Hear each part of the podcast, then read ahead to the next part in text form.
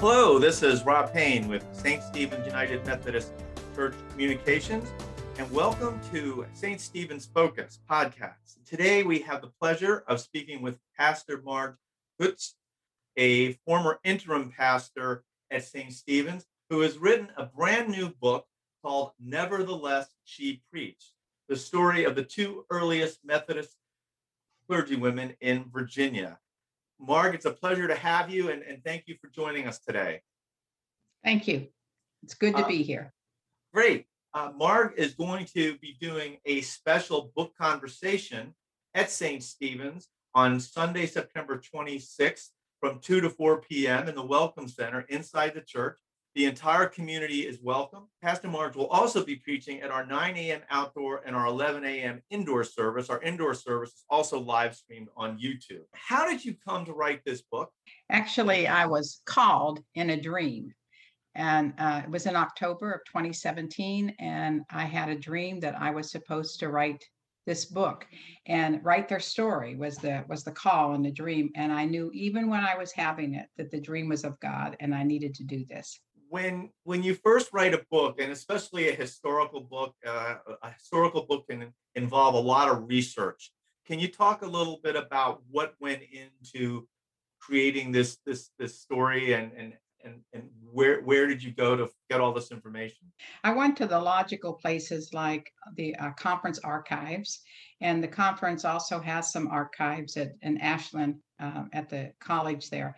Um, and then I went to um, Google, of course, where all great researchers go, and um, ancestry.com to find their families, and newspapers.com was very helpful to me because one of the things I found was that um, our archives contained almost nothing about them. Their name may have appeared on a list. They showed up when they died, you know that, but there was there was nothing else about them. But newspapers carried a lot. The general public was fascinated by these early women, and so I found a lot there. I interviewed people. I did, um, you know, one-on-one interviews. People. I did group interviews with some of their former parishioners. I talked to past uh, retired clergy who knew them, you know, because I had never met them, uh, and they had they died back in the 1990s. So um, I had to do it all through other people who knew them. I probably spent a year just in research. when you're researching a book or a film or anything a lot of things sort of pop up that maybe you didn't expect to find some some you did were there any surprises along the way about um, the challenges that, that these women faced which i'm sure were numerous now what what time what time frame are we talking about as far as when they when they when they began preaching Lillian Russell's story was in the 1930s when she began as an evangelist, and then into the 40s when she served as a pastor. And then they, uh, Lillian and Mildred both, then continued in pastoral ministry in Virginia, um, retiring in the in the 1970s.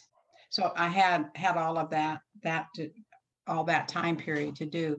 I think there, there were many things that surprised me. Uh, For instance, um, I was talking to somebody and they talked about Mildred having a roommate whose name was Nancy White. And I asked about it, and here they, and it turns out they were required to have somebody live in the parsonage with them. A single woman could not live by herself in a parsonage.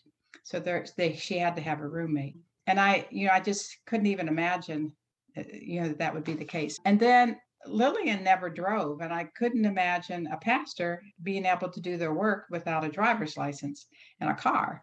So I I asked about that, and they had worked out this agreement where she was living at home with her parents in Richmond and had a church in Petersburg and took a bus. Um, in fact, had to take several buses in order to get her down to Petersburg. And then she would take the local bus or walk if it was close to visit her parishioners. But I, so that part didn't really surprise me. What surprised me was that her mother went with her. So her mother would ride the bus with her down to the church. She would go on the bus with her and make the vis- pastoral calls with her.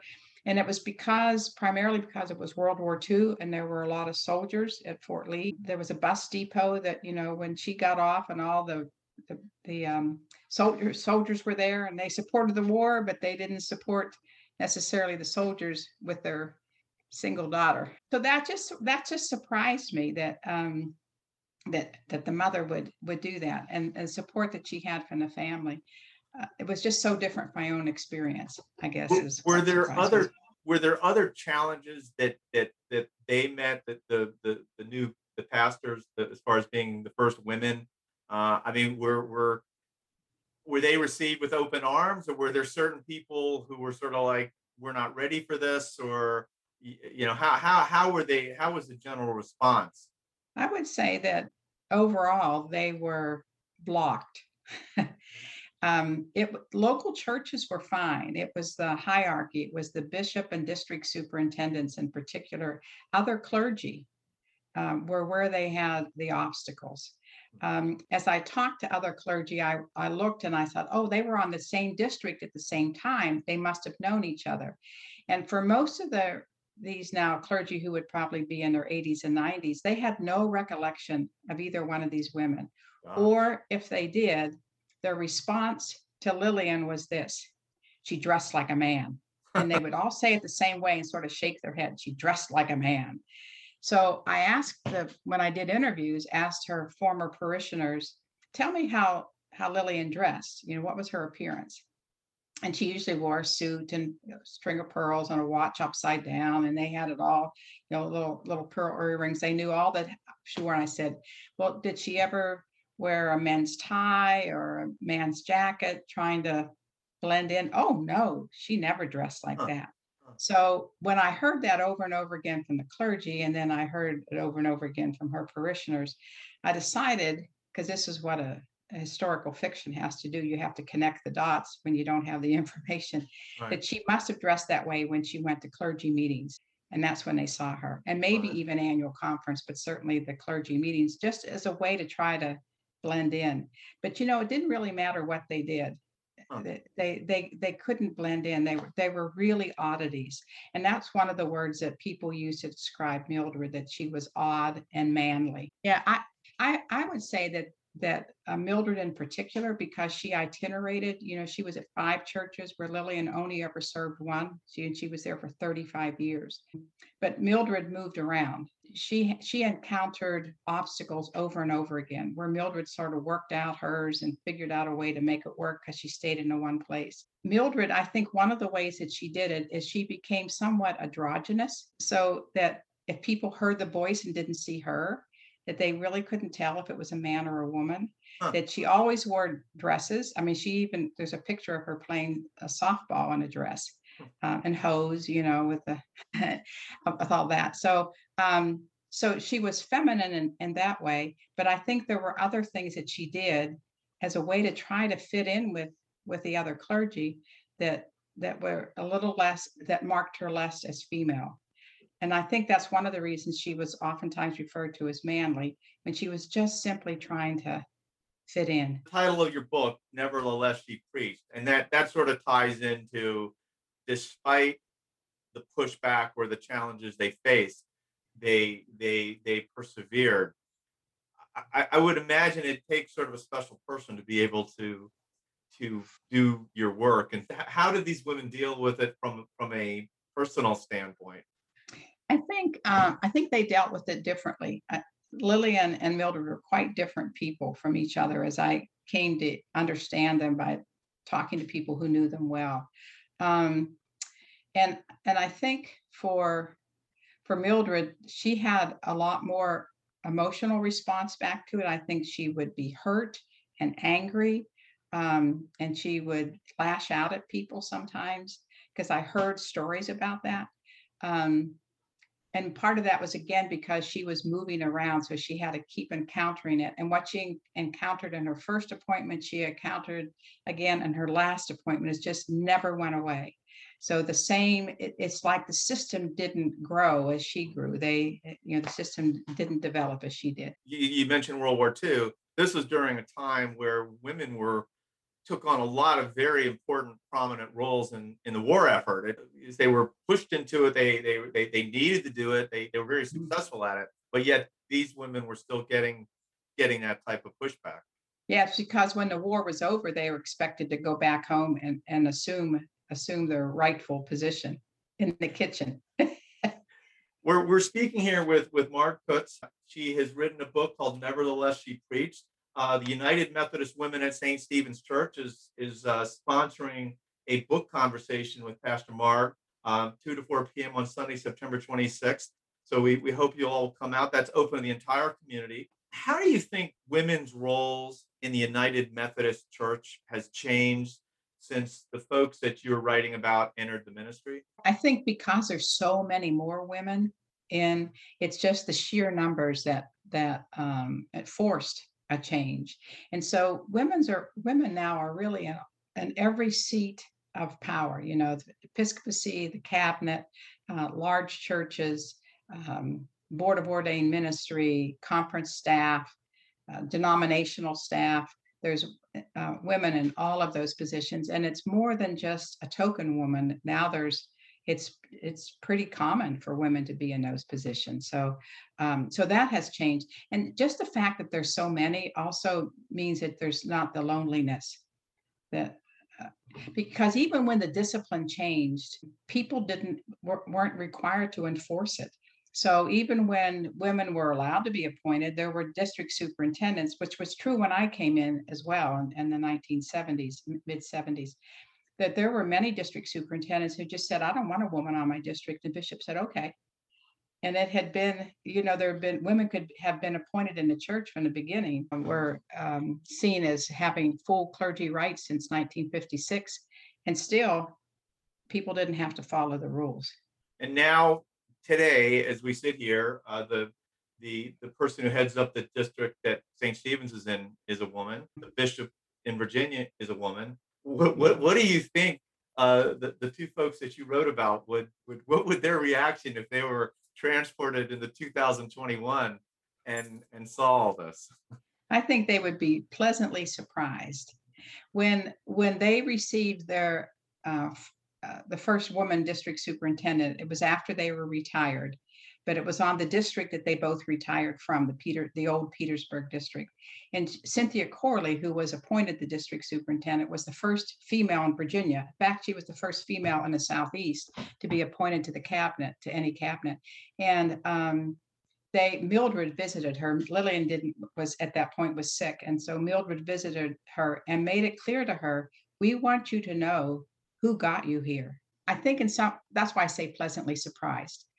Uh, you know, to see so women's just involved in so many levels, but but knowing that that they didn't get there without Mildred and Lillian. As you mentioned at the outset, uh, you were an interim pastor at St. Stephen's for about a year or two, uh, 2014 to 2015, and and you're very very very popular. What what are your memories of of, of being at St. Stephen's?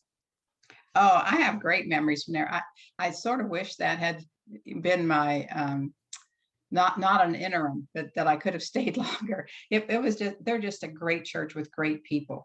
Um, I remember the you know the Friday night and the Saturday morning once a month they had the you know food distribution and other kinds of help and and just what just the great energy that was in the building. Um, I had even when I got there, there were two couples there whose weddings I had officiated. So that, that was sort of fun to have that that kind of connection. Great staff to work with. We had we had a lot of fun. We worked really hard, um, but had a lot of fun.